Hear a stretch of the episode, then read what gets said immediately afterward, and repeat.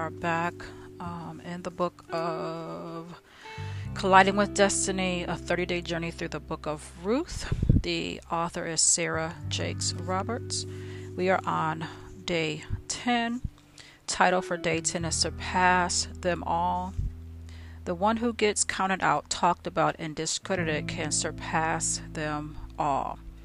Our key scripture is Ruth, second chapter, verses 13 through 14. Then she said, I have found favor in your sight, my Lord, for you have comforted me, and indeed have spoken kindly to your maidservant. Though I am not like one of your maidservants. At mealtime, Boaz said to her, Come here, that you may eat of the bread and dip your piece of bread in the vinegar. So she sat beside the reapers, and he served her roasted grain, and she ate it and was satisfied and had some left. A part of me always wanted to be a serious athlete. I love the commitment and discipline athletes put into their training. My only problem is that this part of me is so small compared with the part that hates working out.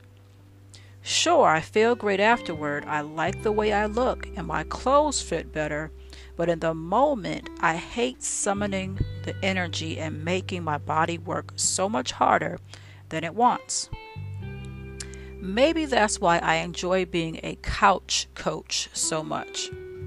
A couch coach is someone who sits at home on their couch and yells through the TV to coach their favorite athletes and teams. Honestly, I don't really know that much about sports, but every now and then I do get lucky. One year we were all watching the Olympics as a family and we decided to try to guess the winners. I was on a pretty impressive streak until it was time for the track and field events.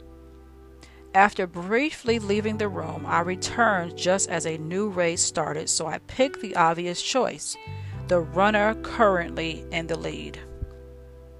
The timer was ticking and fans were erupting with cheers for the love of country and sports. Then I noticed a speck on the television screen.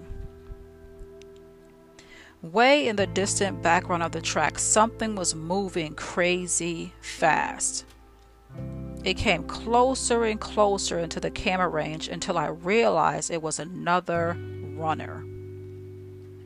Gaining momentum and speed, within minutes he was battling for the number one spot. He came out of nowhere, yet surpassed them all. Ruth knew what it was like to come from behind before moving ahead.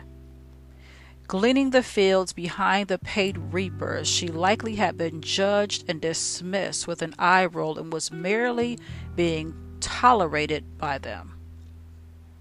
It wasn't long, however, before Ruth found herself enjoying dinner with Boaz, the owner of the land. The one they had counted out and now surpassed them all. It's not too late. It may look like you're behind now.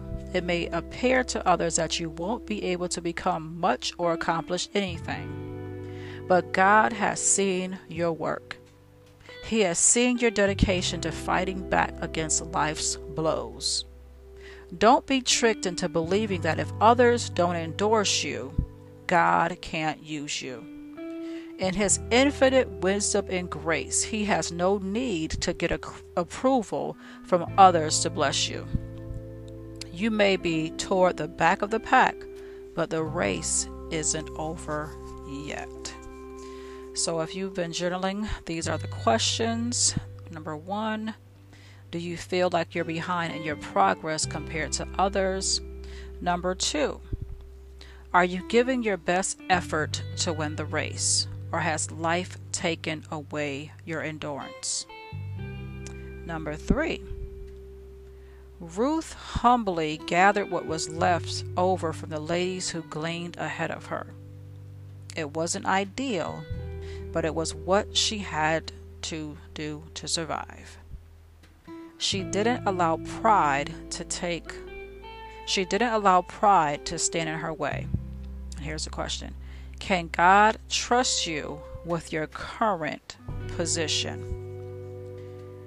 And the fourth and final question What do you need to do today to stay in the race?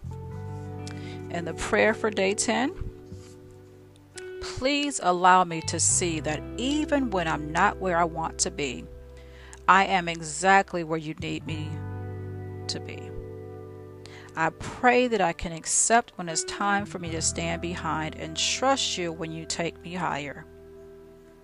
Most importantly, God, no matter what my current position may be, give me the strength to endure this race.